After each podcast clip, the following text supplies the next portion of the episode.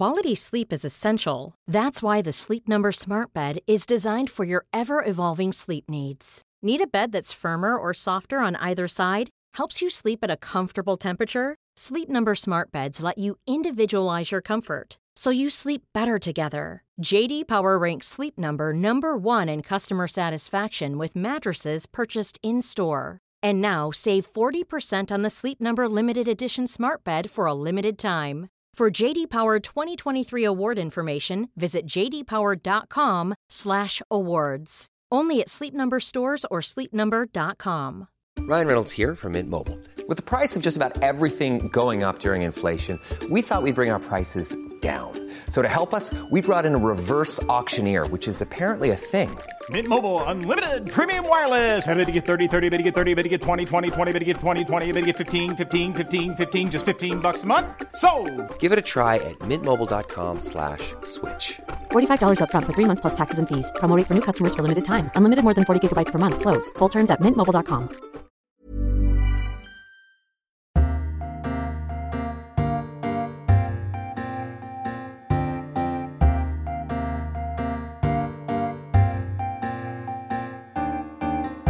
Welcome to a brand new edition of Freedom Books Flowers and the Moon, the podcast brought to you each week by the Times Literary Supplement. My name is Stig Abell, and I am the editor of the TLS. Thea is away this week, and I get in trouble for suggesting she's skiving off somewhere. So I'll say nothing more. I think she is skiving off somewhere. Alongside me instead this week is features editor and Minister of Fun, commissioning editor for TLS Books, of course, Ros Dineen. Ros, hello. Hi. I've got lots of jobs. You do have, like, they're all good jobs though. no, they are. I think you've got, in some ways, you've got the best jobs. I do. Yes. Thank you. Do you believe that? I do believe that. Yeah. Yeah, yeah, good. Uh, where do you stand on cheese and fish? Oh God, I don't care. You this don't is care? the tuna melt thing. It's the tuna melt thing, but Eric Rauchway, who's a noted American historian, uh, took to Twitter, as they Mm-hmm. say, to challenge Thea's orth- orthodoxy on on this, and said shellfish are different from fish. Shellfish can have cheese. I think everyone can do what they want. Oh, Do you know? I actually, I actually care so little about it that I googled it to have something to say, and I found something out. Go on. It's just because when these recipes in Italy, when these recipes, Try were, and sell it a bit. when these Italian recipes were made, yes. the the people who made the good cheese Yes. were landlocked and didn't get the fish, and the people who who Oh. were at the coast and made the fish recipes Didn't near the cheese. didn't go and get the cheese. They didn't need it because they had the fish, and so actually it was just it's Ah. just like slow food, and that's why these rules came yeah. about. But that it's actually just a geographic thing. That was borderline interesting. Thanks. And thank you for taking the time to, to, to You're research very it. welcome. Uh, this week we've got a very special subs offer for our podcast listeners. You can try the TLS digitally and delivered to your door for just £5 or $5 for six weeks. That's the best deal out there. So listen up if you want to subscribe. If you're in the US or Canada, go to podcast.the-tls.com slash pod19. Is that clear, Ros? Did you get that? Yeah, round of applause. Yeah, Um, podcast.the-tls.com slash pod19. And if you're anywhere else in the world, including the UK, go to the-tls.co.uk slash pod19. That made more sense, I think. I'm getting That- there. that- yeah, yeah. I'll, I'll- say that again next week. There, if you want to do that, you get the best deal out there. This week on the show, we have a life writing special in the paper, and it's led by a piece on the king of biographers, Robert Caro, still writing his life of Lyndon Johnson, but pausing to share some tricks of the trade in a memoir. Ruth Scurr, a very fine biographer in her own right, will tell us more. From a modern master to a figure from the ancient world, Diogenes Laertius, who wrote Lives of the Eminent Philosophers, a great, eccentric, and often inaccurate guide to early thinkers. It sounds a lot of fun. Dimitri Levitin has been reading it for us. And why bother with literary criticism? Something of a dangerous question for the TLS, you might think, but Michael Lapointe has answered it anyway. Should we really be bemoaning the death of the critic? He'll let us know.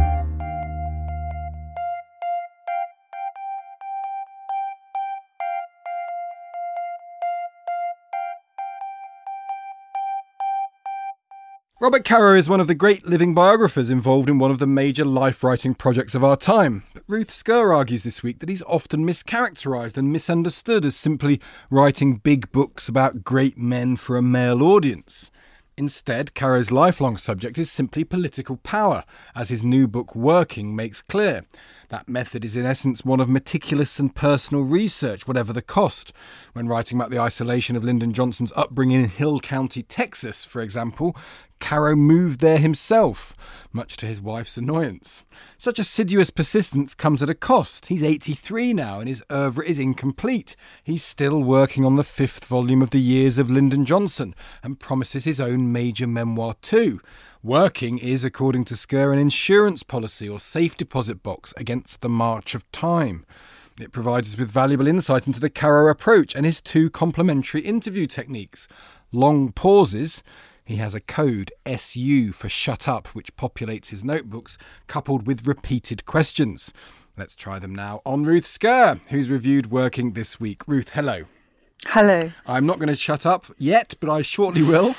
Why is he seen as macho? I guess that's the first question, because you, you say it at the beginning of your review. He's seen as this big man writing about big men. Sure. So I think the size of his books, um, most of them over a thousand pages long, and the subjects that he chooses, but it's also to do with the way they're marketed. So um, when I was doing this piece, I asked the publishers to send me the most recent paperback of Caro's first book, which was about Robert Moses, the master builder of New York, published in, in 1974, never out of print.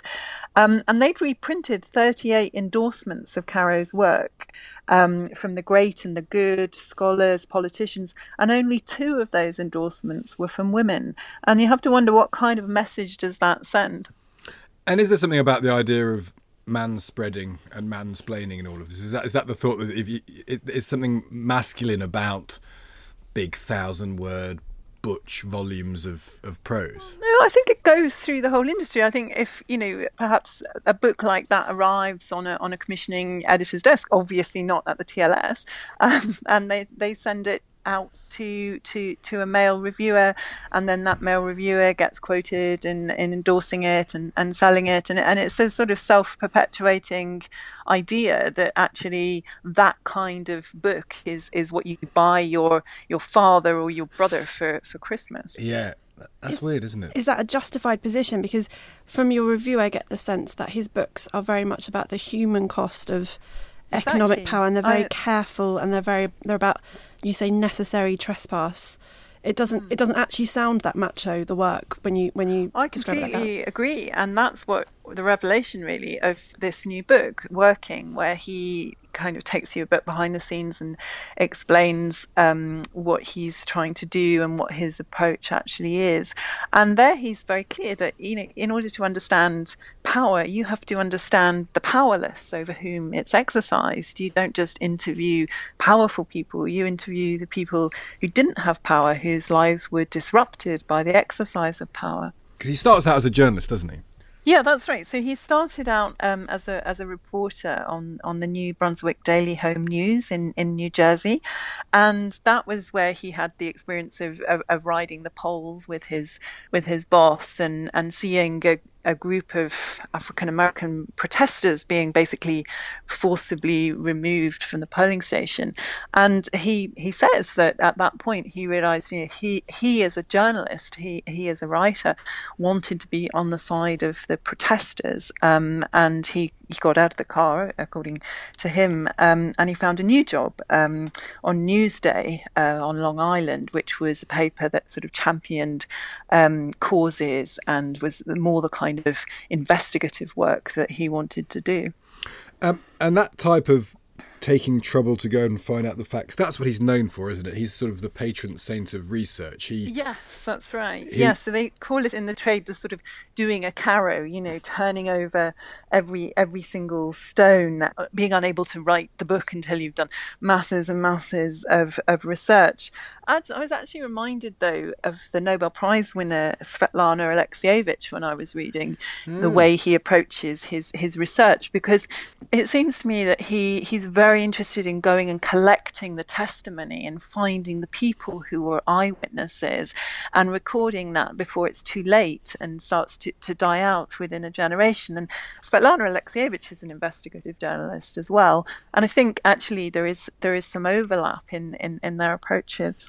And she interviews people as well over and over again, the same yes, people collecting basically right. the same information. One of the parts in working where I really thought of her was when Caro was describing how when he first went to hill country and he wanted to interview some of, of the women there about what their lives had been like before the electricity came in, into that, that part of, of Texas they wouldn't really speak to him. So he had assistance from, from his wife Ina, who befriended some of these women, and gradually they opened up to her, and then he was able to to to to interview them. But that, that sort of way of, of being absolutely determined to try and find a way, whatever it takes, to get hold of the testimony and, and the evidence is, is, is really very powerful. Is the corollary of that that we undervalue him as a stylist?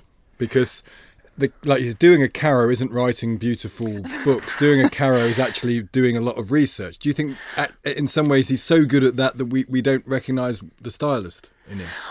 Well, that is really interesting, and that definitely comes through very clearly in working. That he it really, really matters to him, his style, um, how how he perceives his his work is completely caught up in this idea that writing nonfiction should be no less of a of a creative art, artistic act at the level of the prose um, than writing fiction or writing poetry so I think it, it's it's very very strong in him. He says that if he could, you know, he rewrites his his drafts over and over again.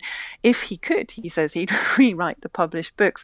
And there's a fascinating story um, which had actually been been published before, I think, but when um, the New Yorker uh, exerted four sections of his first book, they tried to change the the prose to make it you know conform to their style or perhaps because they thought it should be different. And he was absolutely berserk and there's no way he was going to have his his style edited in that way. And is it good? I mean you've read a lot of him. I think so. Yeah i really do. I think i think he's got um it's very spare. It's it's it's very compelling reading. I mean obviously when you open one of these thousand page books part of you thinks god is it you know is this really going to be worth it? Am i going to be able to, to do this? But then you start to read it and it's it is so so beautifully and compellingly written that you just sort of fly fly along.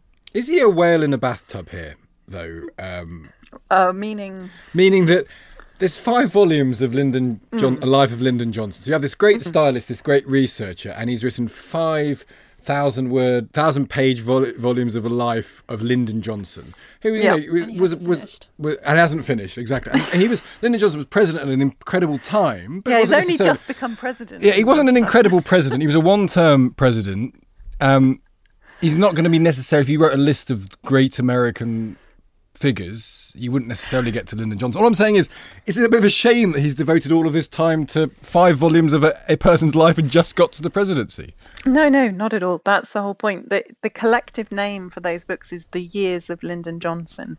So, yes, the focus is Johnson and he's the main person or the main thread, but it's those years in American history. I mean, that's why people use the word epic about these books because actually it's so, it's a sweep through through those times and the movement for, for civil rights and then that turning in, into Vietnam and all all of the things that are happening. And because of the way he he he he works and researches and writes you you have this whole vista on that that period of history. So it's not just you know this this particular man and this is the kind of marmalade he liked to have for breakfast or, or, or whatever. It, it really is projecting onto that that broad broad historical cast list of, of people and that's the America of the of the 50s and 60s, I suppose. So it is mm. it is a criti- it is a critical time. Exactly. Has he inspired you, Ruth? Because you're writing a big book about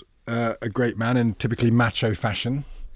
So I got a bit of a shock when um, Caro's wife, Ina, Caro is quoted as saying to him, "Oh, for goodness sake, couldn't you just do a biography of Napoleon?" He's thinking, "What does she mean by that?" Then we could go and live in Paris, and we wouldn't have to live in in hill country or or, or something along those lines. But I think what really resonates for me um, with writing about Napoleon is this idea that in order to to understand the powerful, you have to understand their context. You have to understand the obscure people, the powerless people, the people who had the sort of cameo insights into what what was going on, and that you can assemble um, a a very interesting portrait of someone by broadening your focus in that way. So you try to do a Caro, it's fair to say. I didn't think I was, but now that I've read Working, maybe. Ruth Scurr, thank you very much indeed. Thanks. Bye. Lovely. Have you read any, Ros?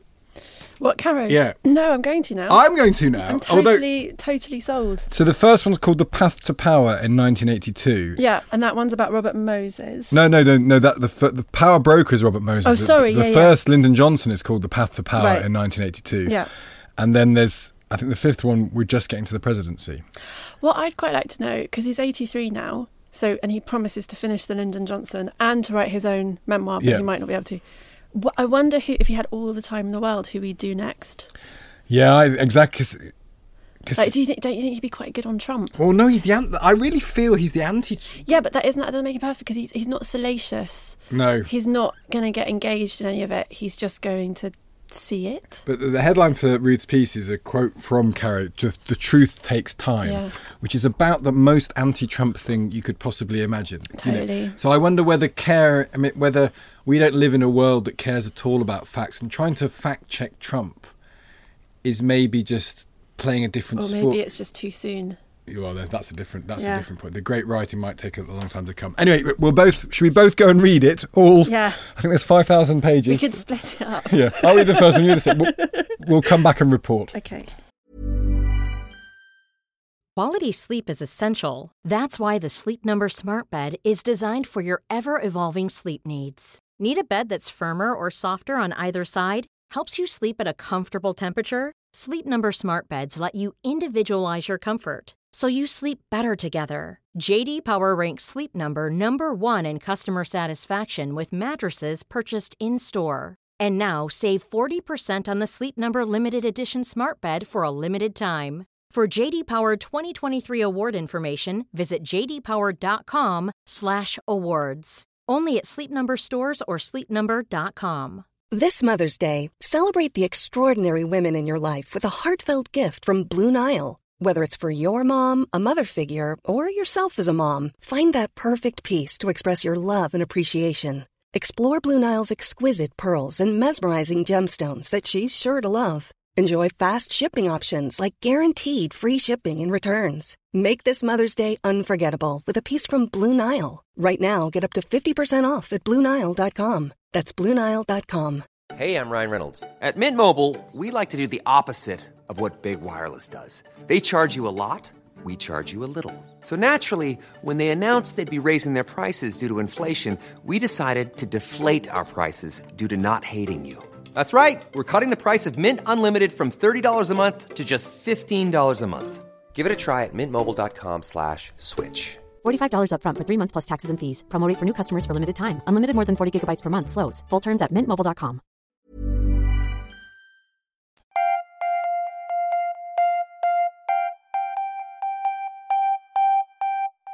Literary criticism is dead. It's not happening. The golden age is over. Don't believe me? Well, who is the Lionel Trilling of today? Where is our Christopher Hitchens? Who is the modern Sontag? Who is using literature as the source material for their deep investigations into contemporary life? As Michael Lapointe puts it in the TLS this week, the past appears as a zone of glorious combat in which critics fought hand to hand and books were cleansed in blood. Nowadays, we are too concerned with popularity for this wholesome toughening up. Critics today must be sensitive, politically correct, and inoffensive. 80% of American newspaper and magazine cultural critics have been fired in the 21st century, and their job has been outsourced to anyone with an internet connection. The reviews of a new book on Amazon will likely have more effect on sales than the reviews in any of the remaining literary journals. Reviewing two books in the paper this week, Michael Lapointe questions the veracity or helpfulness of thinking in terms of a golden age of literary criticism, and he joins us now. Hi, Raz. The first of the books that you look at for us this week is called American Audacity in Defense of Literary Daring by William Giraldi. What are Giraldi's fears for criticism? His main thrust is that critics have lost what he calls audacity, which he seems to equate with a certain sort of intensity, a kind of visionary exuberance or excess that, in a way, uh, doesn't really have a, a, kind of practical recommendation to it, um, but is rather a sort of spiritual element, um, a certain potency to the, the criticism. And when you begin to uh, read the book and start to analyze what he's um, really believing is lacking, um, it it has a certain acrimonious uh, uh, feel to it. Um, he seems to feel as though um, critics are uh, sort of insufficiently um, uh, energized or or um, on the attack. Um, and this strikes me as being a fairly consistent uh, view with critics of his ilk. Um, I should mention, of course, that it's a book that contains many, many essays, that some of which are very, uh, very strong indeed. Mm. Um, but that the cumulative effect of of these this collection of essays uh, is to give you the sense that critics today are are somewhat uh, flabby or. Uh, and they, they sort of emphasize yeah. too much the sort of the feelings that the author produces in the reader rather than the technical precision of the text. Is that is that his yeah, argument? That's, that's, that's kind of a, a bête noire of his. Is that today's critics are always writing about their emotions, um, their their feelings toward books, as opposed to uh, kind of getting at them on a on a technical level. And yet, at the same time, this technical precision that he feels is lacking um, is he feels it is equally lacking is a is a kind of intensity. Mm-hmm. Um, so there's a at once there's too much emotion but not enough passion, um, and it's in this sort of it's in this kind of contradiction that the psychological uh, features behind his critique become apparent. But is it is the problem? And presumably he acknowledges this that once you kind of lose deference for authority, which is the sort of spirit of the age, sort of postmodern spirit of the age critics matter less because people's individual authoritative opinions matter less. So the critics could be writing the most technically precise, daring, audacious, macho uh, reviews in the world, but ultimately the, the notion of a person setting uh, a trend or, or, or, passing judgment from on high. That's the thing that we've lost in the culture, not necessarily, which has got nothing to do with the quality of the criticism.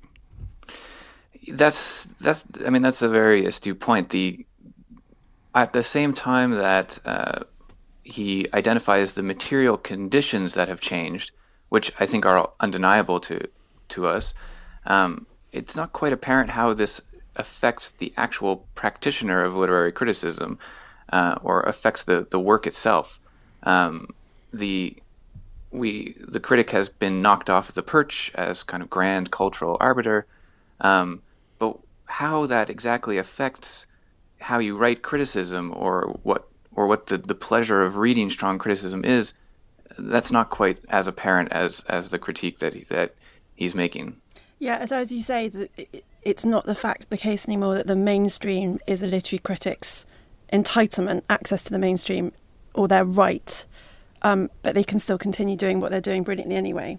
How does that link to political correctness then? So his concern is now this is and this is the the, the classic plangent moan of the old man that you hear in all sorts of areas. Mm-hmm. That, that his views are everyone's so desperate to be politically correct they've lost any form of critical precision. Yeah, the uh, there's a there's a real a really slippery kind of uh, use of political correctness, uh, emotion, um, uh, kind of navel gazing. Uh, all these things are sort of combined in in in the work of this writer and, and others uh, like him.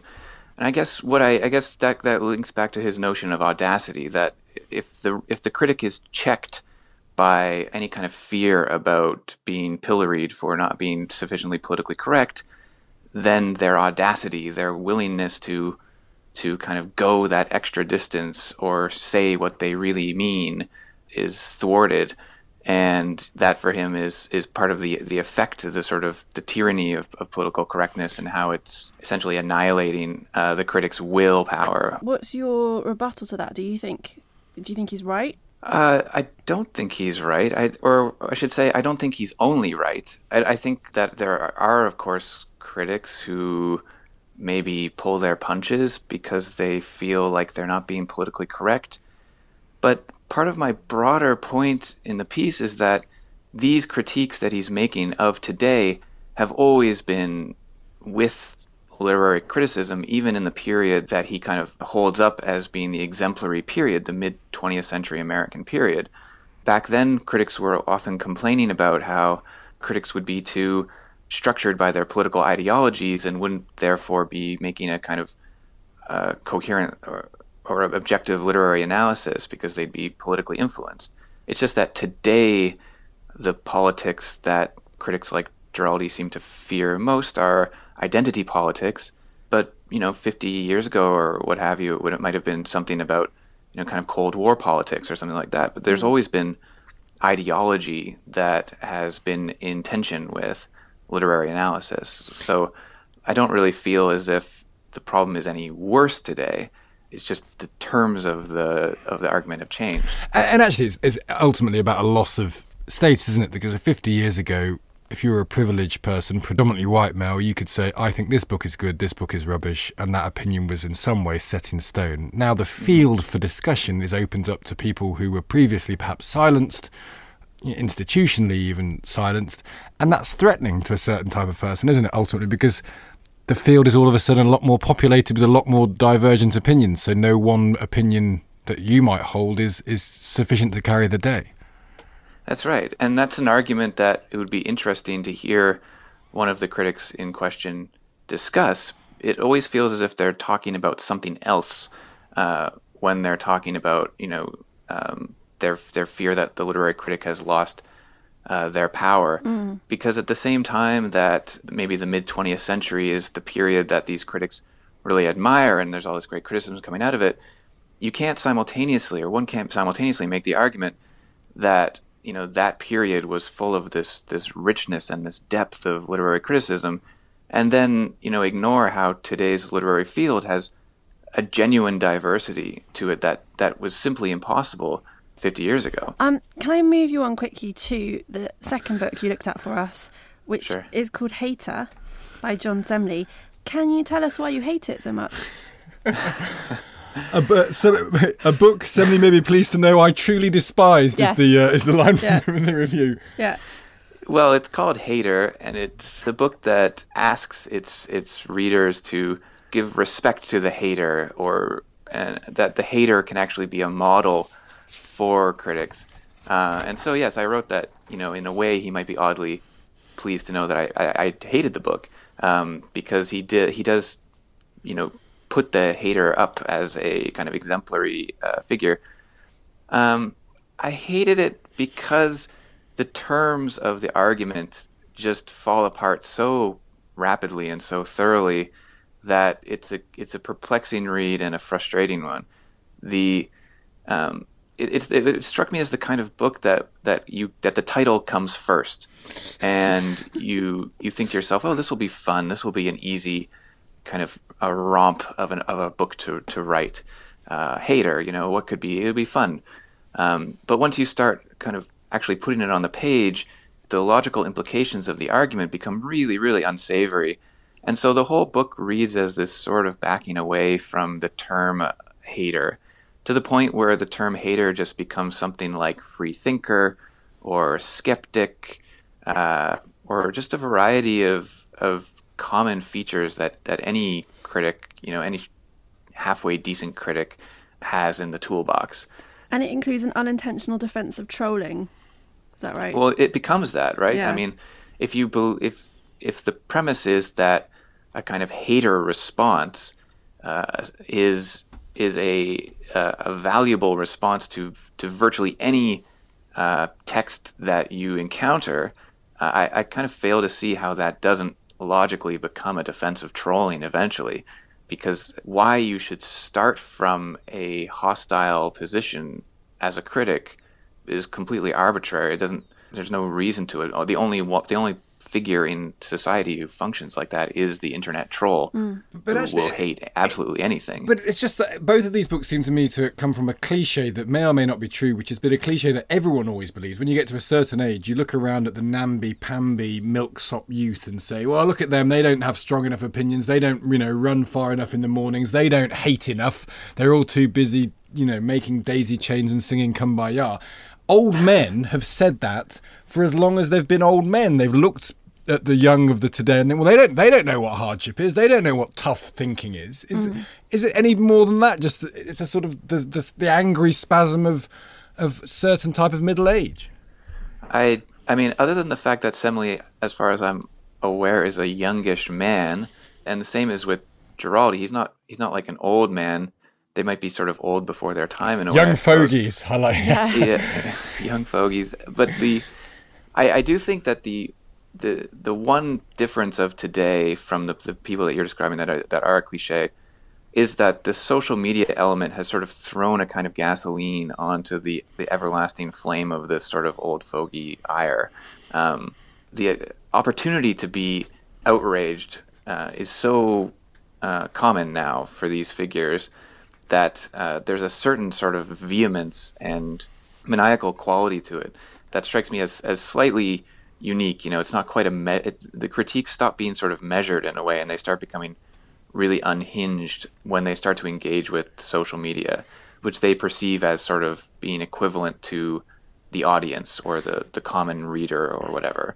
But the other, I mean, we can't uh, get into this now. But the other question is how okay. you make money um, from it because mm. I'm always struck that when you read books of, I think there's an Ian McEwan book where someone basically makes a living in London as a literary critic oh, and has enough right. money to has enough money to buy a house, you know, buy a flat in mm. some central it's London. Like and you kind of think there must have been a period, and this is probably where the golden age argument has a bit of weight. There was a period where mm-hmm. if you were lucky enough to break in to the hallowed oh, halls, oh, sure. you could make a living thinking beautiful thoughts. And now thinking beautiful thoughts is harder to make money from. That's possibly a fair criticism. Oh, definitely. I mean, I don't. I think that there's consistently valuable arguments to have about the material conditions of literary culture and how they're changing over time. The only thing that I would ask people to do is just is begin to identify how that Ian McEwan character, uh, him or herself, lived within the aberration.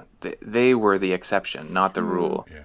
Uh, the mid 20th century, the post-war period of when you know you could get like a six figure book deal uh, advance for for just like pitching a collection of you know criticism over lunch or something like that whatever this great time was. That was the exception not the rule. I don't uh, think that you know materially writers are in better shape than they were two or three decades ago although many writers of color would probably say the opposite because they're actually breaking through and doing some of the most important work now so there's always that element to it as yeah, well. Very true. But the material conditions, you know, are are worsening for a lot. There's a lot of layoffs. There's not as much money floating around. But what I want to resist is kind of having the center of gravity be that period of boom. That that is the measure uh, by which we assess the quality of today's literary culture. Materially, we can't deny that it's it's worse now in, in, in many ways but how that exactly that changes the quality of literary criticism itself as a practice or a pursuit, I don't I don't follow. I don't accept. That's that's uh, that's a very good point indeed. I uh, think we'll have to end it there. Yeah, we will. Michael Lapointe, thank you very much indeed. Thank you. Thanks for having me.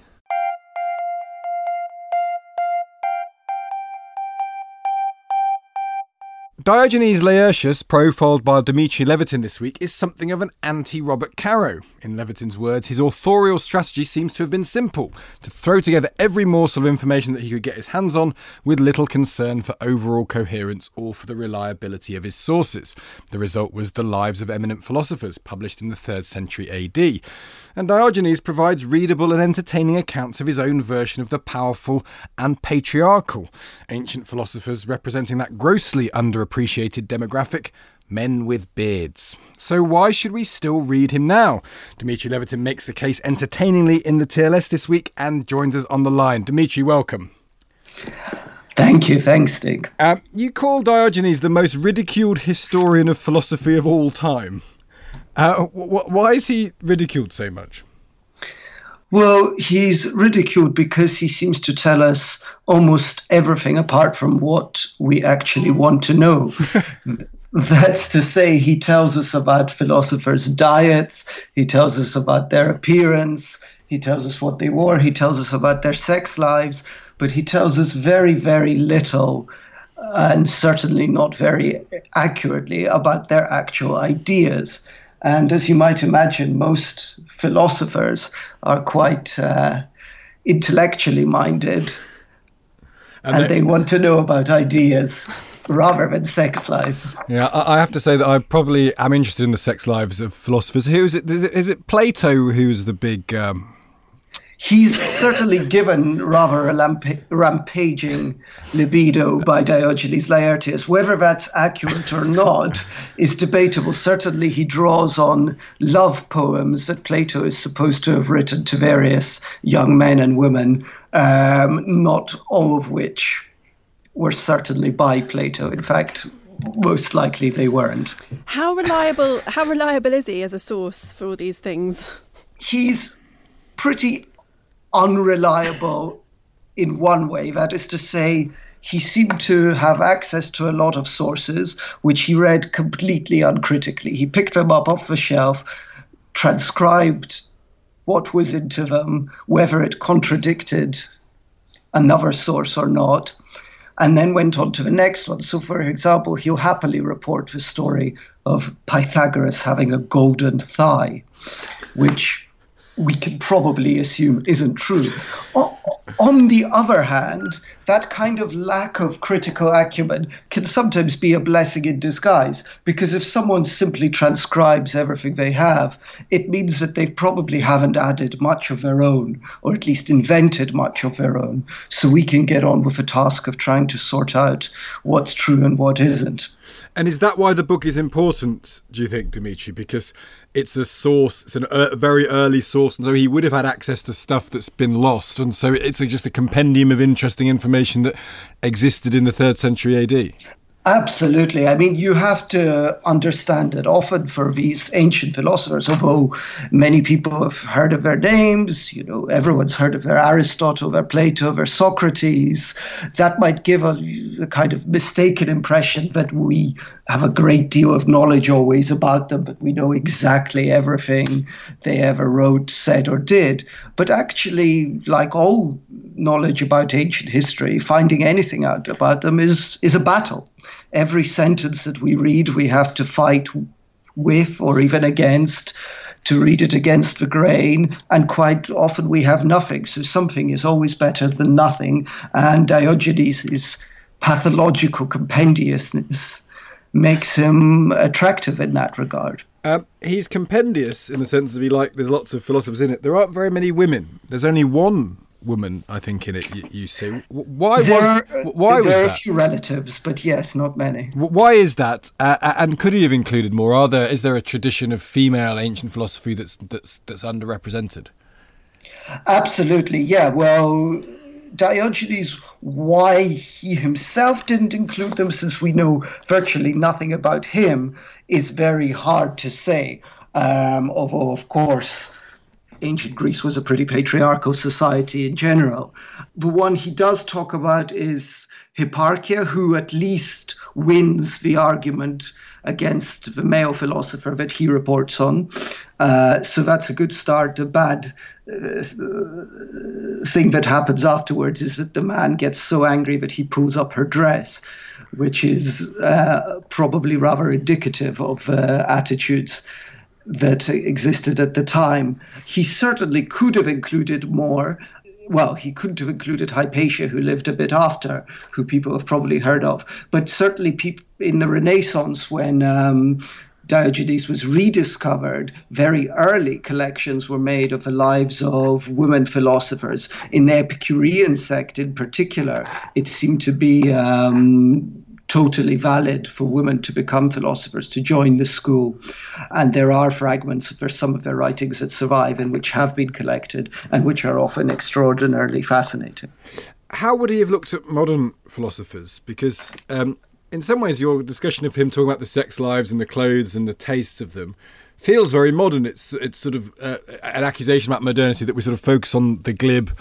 Uh, but his approach to the sort of guru figures of the 20th century might have been something similar if he'd have been around now. Yes, and one thinks that one couldn't always blame him. Philosophers um, have always sought to present themselves as living the life of a mind. But to live the life of a mind, one needs to eat, one needs to have a roof over, over one's head, unless that is what is Diogenes the cynic who lived in a barrel. But um, one also needs um, to have a certain degree of independence. In fact, philosophers pride themselves on independence. And independence then as now came with money. And so philosophers have had a tendency to approach those who can sustain their independence, who sometimes tend to be tyrants or other politically dubious figures. I think just recently you reviewed a very nice book about Diderot and yeah. Catherine the Great. And of course, Catherine's political rule over Russia went against everything that Diderot preached.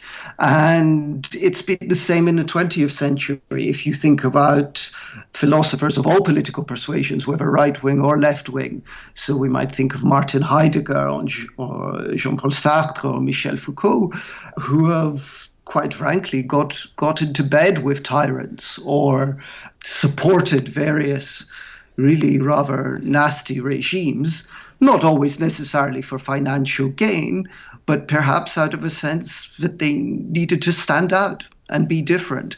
And certainly Diogenes would have recognized that as a social type. You say in your piece that he took a sly delight in mocking many of the philosophers that he wrote about. Was that the basis of his project, or was the basis of it more he was just collecting the stories, or is there a certain amount of envy at work and his uh, take on things? That's an absolutely fantastic question. And if only we knew more about him, we might be able to answer it better. There are a few things to say. One is that we know that before he wrote The Lives of the Philosophers, he wrote a collection of poems focusing almost entirely on the deaths of great men and great thinkers. Now, we know this because some of these appear in the lives of the philosophers. They're usually truly terrible, but there is something in them, a kind of focus on the body. You know, Empedocles jumped into a volcano. Uh, another philosopher laughed himself to death after making a not very good joke.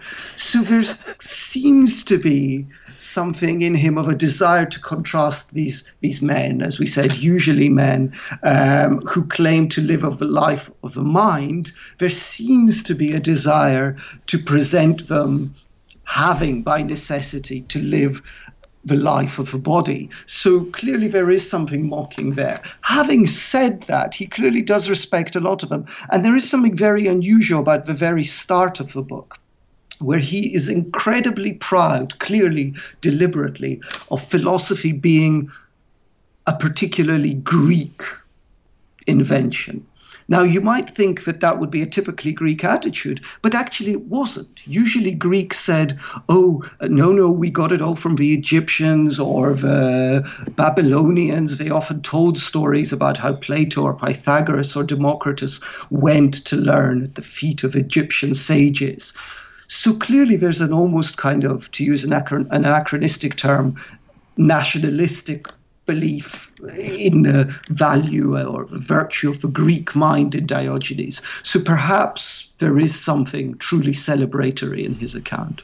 Well, it's uh, you, you bring him to life um, just now, Dimitri, and in, in, the piece as well. So we're very grateful. Thank you so much for joining us. Thank you. Um, it's another book to read after we've done all of the years of Lyndon Johnson. Roz, Got a lot of reading. Your challenge is to read the lives of the eminent philosophers, and it's a new translation um, by OUP, and apparently the new translation uh, Dimitri says, says elsewhere uh, is very good. So yeah, plenty to read.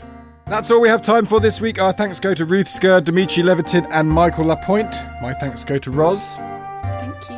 You're very well. Thank you. Thank you. Don't thank, Thank me. you. Thank you. And we are. I, I genuinely think we always say we're going to read books based on this. Do you I actually will. Yeah, I. Well, do you remember about two years ago we talked about Dorothy Dunnett? Do you remember that on the podcast? No. No, we did. Anyway, I finally. It took two years. Matt, our producer, pretending to remember that. Anyway, we did. Uh, Dorothy Dunnett writes historical fiction set in sort of Renaissance in oh, Scotland. I actually do remember this. I remember you saying it. I'm going to go and read it. you- And then I found it in a charity shop and I read the first book, The Lymond Chronicles. Very good. So, so we, but we have to go and I think we do have to read the Caro. Okay. Uh, make sure you're all using those codes to subscribe to the TLS. Next week we have an issue with a mini special on graphic novels, comics, and superheroes. Thea will be flying back for that, I'm sure. Until then, from Roz and me, goodbye.